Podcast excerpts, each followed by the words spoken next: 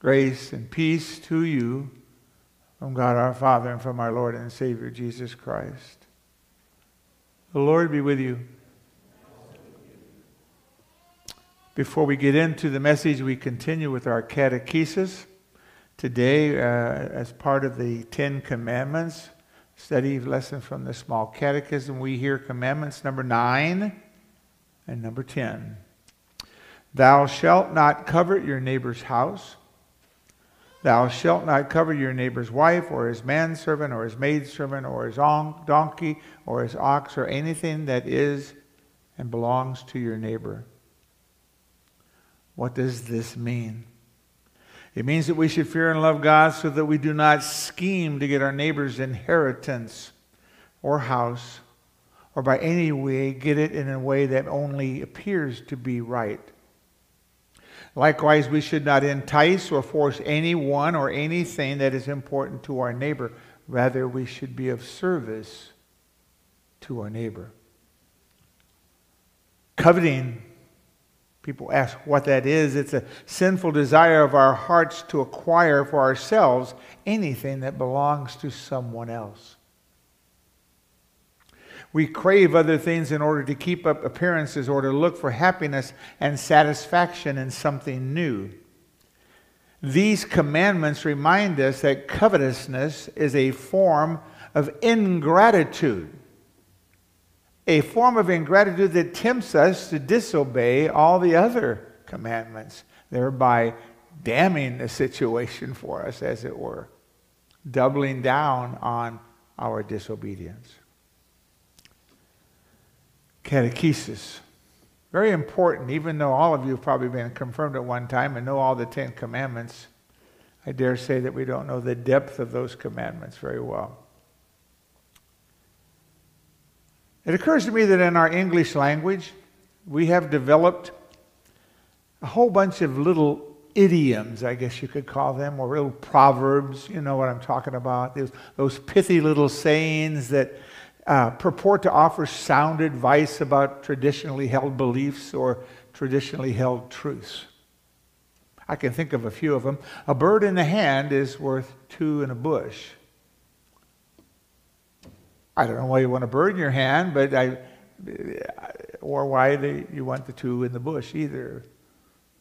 But it's out there. Opportunity did not knock until I built the door. Sounds reasonable.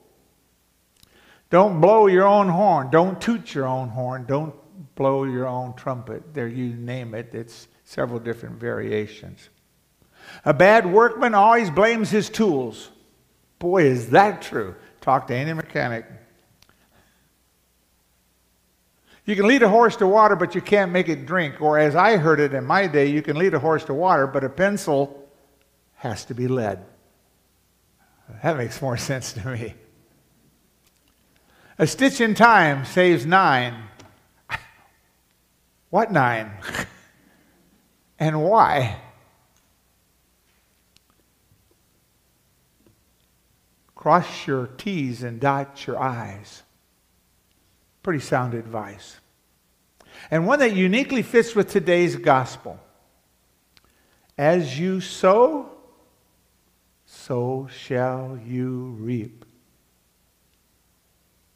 The gospel lesson for today is the middle one of a trio of parables that Jesus is speaking privately as he instructs his disciples in the last week of his life outside of the temple.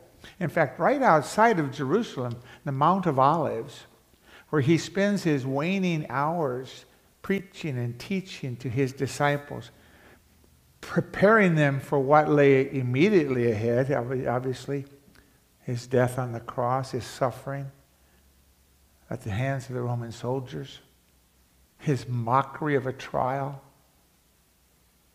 his carrying a beam all the way through the city up to the hill of Golgotha, the skull, in the pain that he endures and endures for all of us. Jesus is also preparing them for the role that they would have as stewards of his gospel message moving forward after that week. He also wants them to ultimately see what's going to happen when he does come back again on Judgment Day.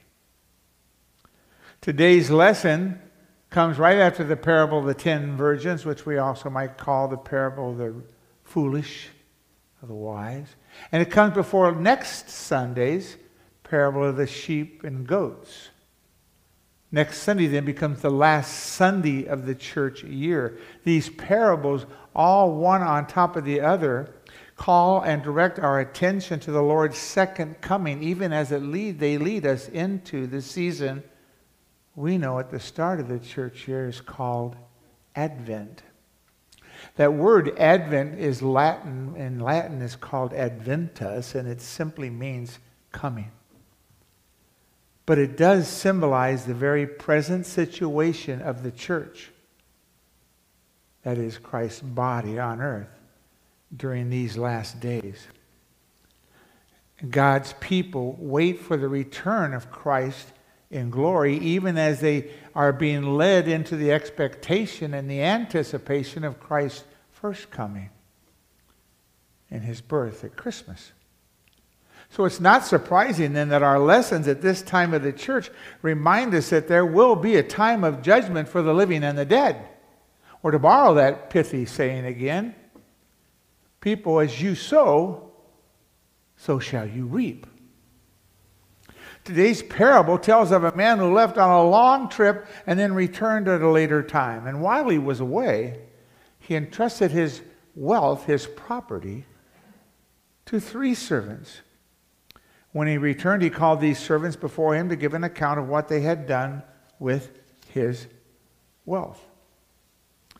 The man in the parable is easy to understand who that is. That's Jesus, right? And Jesus is about to leave on a long trip, isn't he? A long journey that starts in just a couple of days on the cross, where he will hang and die for you and for me and for the sins of all humanity.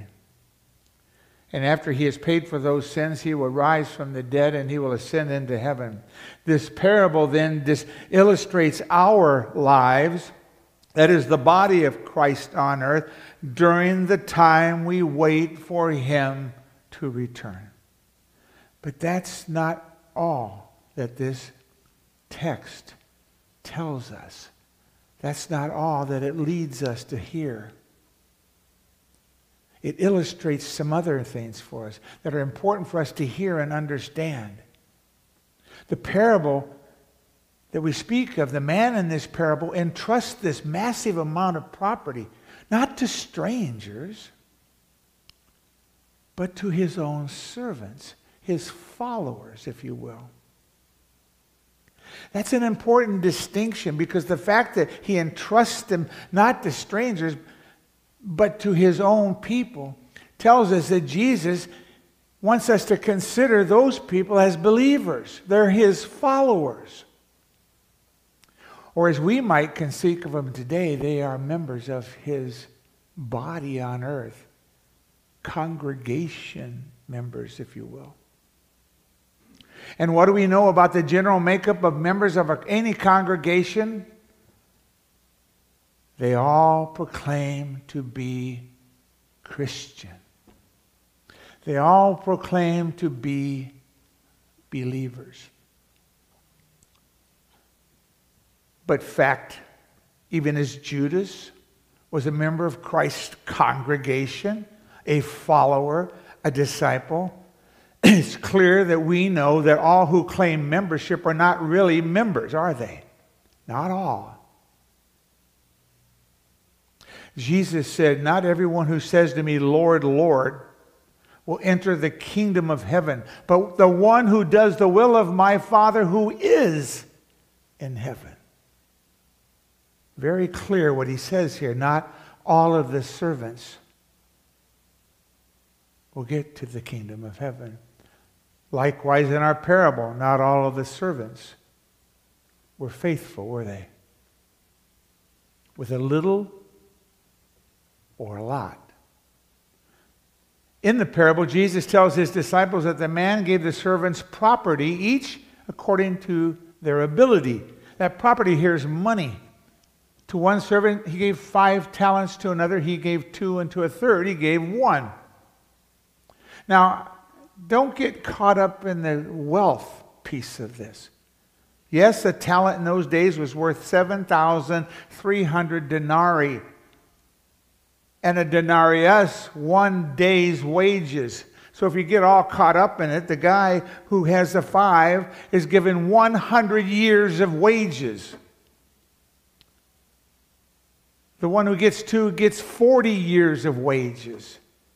The one who gets the one gets a full two years of wages. It doesn't matter. They're wealthy. They get an enormous amount of money.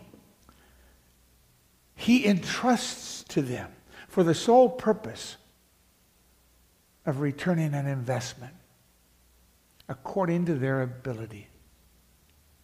What we need to understand here is not to focus on the five or the two or the one, but rather each servant is entrusted with a fortune.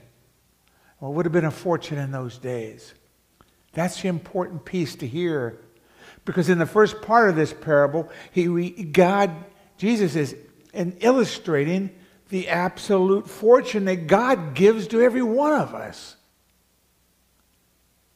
We're rich with the gifts that God gives us. We're filthy rich with the gifts He gives us. The differing amounts that He gives us simply means that each of us has a unique set of gifts. He gives those gifts to each of us so that we can care not only for ourselves, but for those around us, our family, to others, to share our gifts. Not share more because you have more, just share. Most importantly, he gave us Jesus who earned salvation for all on his suffering and death on the cross. When you think about it, God's gifts to us are beyond anything we could ever measure or even imagine. And he gives all those gifts to everyone. Not just one who has unique talents and gets more. It's not about the money. It's not about the numbers. Because in fact, every single thing you have in your life is a gift from God. As those who have been enlightened by the gospel, called by God's grace through baptism into the kingdom, you too have been called to be faithful stewards of his gifts your time, your ability, your treasure, they all belong to God. And He gives them to you that you might use them wisely, not foolishly, to glorify His name and to serve Him by serving others. Two of the servants in this parable did exactly that. They put their stewardship to work. They invested and made a return. The third one, on the other hand, dug a hole, buried the entire talent, hid his master's money. And when the master came back to settle accounts, think about Jesus. Didn't he say, I'll be back one day? And doesn't the Bible tell us that we all will have to have an account? And make an account. When he came back, he went to these folks Two of the servants received a reward for their faithfulness. Well done, good and faithful servant. Ultimately, their reward was being called into the presence of the Lord because he says, Enter into the joy of the Master. Can it get any better than that when you're told to step in and enter the joy of being with God? That joy is the Christian's entrance into eternal life. It matters not about the amount that they were entrusted with. The value is the faithfulness of the investor, the faithfulness of the servant. The third servant, like that opportunity, did not knock until I built the door. This third servant had the same opportunity as the other two. You and I have the same opportunity in our life to use the gifts that we are given. This guy didn't build the door. He didn't even hear opportunity knocking. Like a bad workman who always blames his tools, this guy blamed his master. I knew you to be a hard man, reaping where you did not sow, gathering where you scattered no seed. So I was afraid, and I went and hid your talent in the ground. The third servant tried to blame his own failure on his master. The master's words in response, therefore, don't contain the word joy, does it? The servant heard this sound of judgment. Not only you are a wicked servant, you are a slothful servant. Cast the worthless servant into the outer darkness. In that place there will be weeping and gnashing of teeth. Go to hell. That's what that is. Fancified with weeping and gnashing of teeth, he's talking about hell the outer darkness for everyone who does not use their talents and gifts in the way that God would want, who does not really truly believe in God. The servant failed in his responsibility to be a faithful servant and steward of what the master entrusted to him. And even more damaging, do you really think he knew his master? He said, I knew you to be a hard man. He did not know the master at all. He was the one who did not sow. And therefore, he was the one that would reap his reward, the outer darkness of hell. Here, Jesus warns of both the joy of the Father for those who are judged faithful and whose reward will be great in the kingdom of heaven, and of his righteous indignation over those who claim to know him, but who have not been faithful with the gifts to which they have been entrusted. And if you were listening to David earlier speak in the other two texts, you might have heard some more references to the terror of the Lord, similar to what this third servant had. The Old Testament reading from the prophet Zephaniah speaks of wailing, punishment, plundering, waste, bitterness, ruin, devastation, darkness, gloom. And that's just in the first nine verses. The epistle lessons from Paul, his letter to the church at Thessalonica, warn of destruction and the labor pains of childbirth. Clearly, the Lord wants you to know that on the last day, some people are going to stand before Him and rejoice like the faithful servants. They will praise the Lord for all the things they were able to do because of the Lord's gifts. The others, like the third servant, will stand in terror. Because two judgments await all of us in the accounting of the last day. One is the joy of the master, the other is the terror of the outer darkness. Now, having said all these things, as hard as they are to hear, some people hearing this today, whether you're at home or whether you're here or whether you're going to tune this in sometime later in the week uh, on YouTube or whatever. It might be sending a chill through your body. It might make you squirm a little in your seat or fidget on your couch this morning as you relax with your coffee. For some, it might make them question which servant God will judge them to be on the last day questions might fly through some heads. Am I the, going to be the one who returns nothing to God on the last day? Am I the one who will be cast out into the outer darkness like the man in the parable? Have I done anything at all in, in the kingdom of God with the gifts God has given me? If I were to stand in front of Jesus today, would he consider me a faithful servant?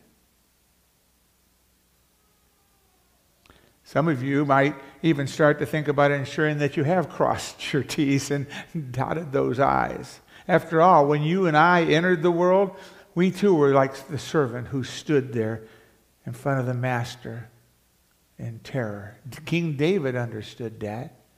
What did King David say? Behold, I was brought forth in iniquity, and in sin did my mother conceive me. Nothing good there, is there? Paul points out, you were dead in the trespasses and sins in which you once walked. Later, he would say, For the mind that is set on the flesh is hostile to God, for it does not submit to God's law. Indeed, it cannot. Those who are in the flesh cannot please God. Where would you rather be? In the flesh or in the spirit? Thankfully, God has sent his Son, Jesus Christ, who atoned for the sins of the world, that whoever believes in him shall not perish, not be thrown in the outer darkness, but have eternal life.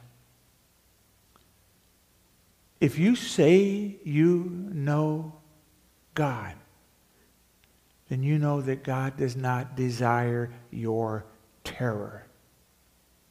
Instead, he loves you with the holy scripture, the holy precious blood of his son poured out in his innocent suffering and death on a cross.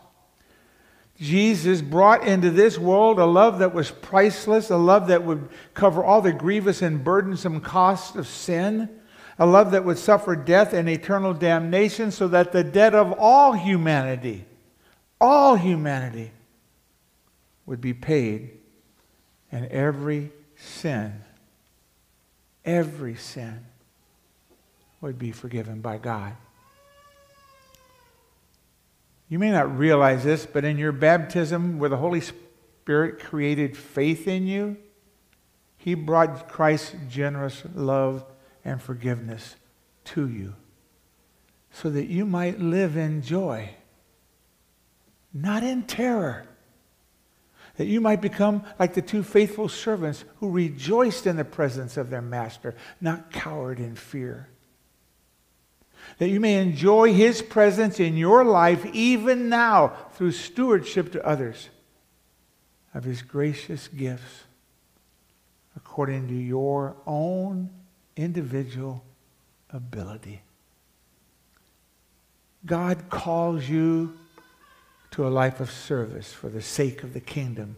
He says that you should deny yourself and take up the cross and follow him. He says that you should love your neighbor as yourselves. He says that you should feed the hungry and clothe the naked. He says that we should tend to the needs of others, that we should bind up their wounds.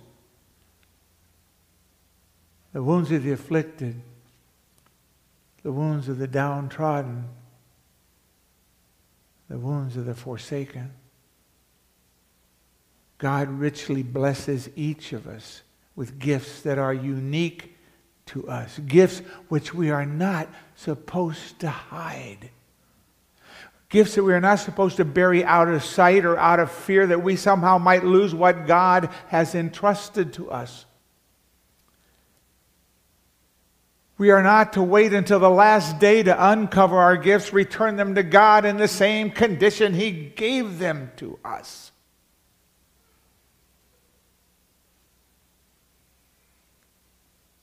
Please note that your service to God does not earn you a place in the kingdom. That gift is already there. That ship sailed when Christ died for you. God does, however, give you a gift, variety of gifts. At the same time, he gives you that place in God's kingdom. To borrow another pithy saying, that actually does have some merit when truth to it, when it comes to the gifts from God, use them or lose them. Those who rejoice in the coming day of the Lord will readily use their gifts to profess their faith, to share the gift of the reconciliation with God, that others might know that others might see that their gifts come from the same place ours do. So, what are your gifts? Do you know your gifts? Is yours a gift of time?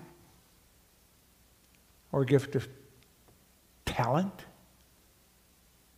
Or a gift of your treasure?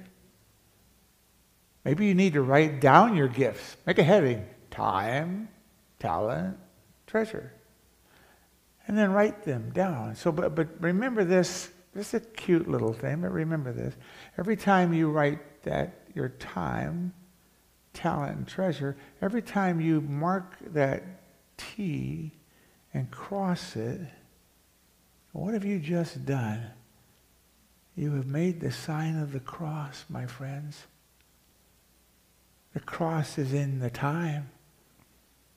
It's in your talent. It's in your treasure. So just a loving reminder that no matter what category you put all your gifts, all are a blessing from the loving God who gave his son on that cross.